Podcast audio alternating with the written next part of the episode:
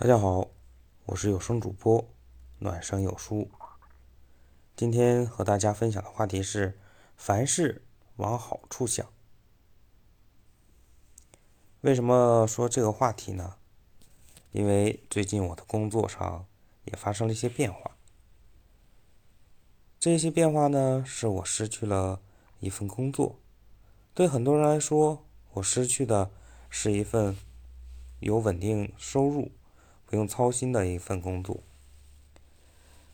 有人失去了工作以后呢，会感到很焦躁或很焦虑，因为未来的生活不可预知、不可揣测。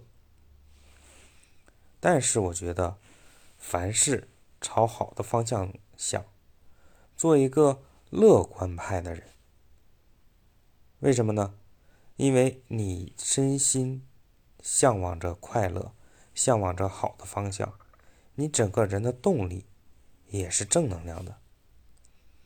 所以，为什么乐观派的人，不管是面对生活，还是面对其他的事情，他都会感觉是一个更有积极向上的一个一个空间。所以说。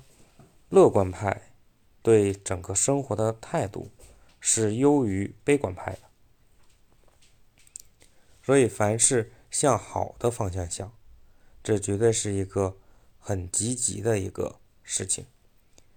因为你想着坏的东西，你的心情跟你的行为都会变得很沮丧，你就没有了一个更好的一个动力。所以乐观。使人更积极，可以让你在困境中看到更多的机会，也可以在更好的一个心情下做更好的反思跟警醒。你只有更积极，你才会看到前方的光明，不至于在黑暗中摸索。所以说，凡事向好的方向想，这绝对是一个好的事情。但是往好的方向想。不代表你要放弃坏的事情。我的做事方针一直都是，你要做好最坏的一个准备，因为给自己心里做一个预设，做最好的一个去努力。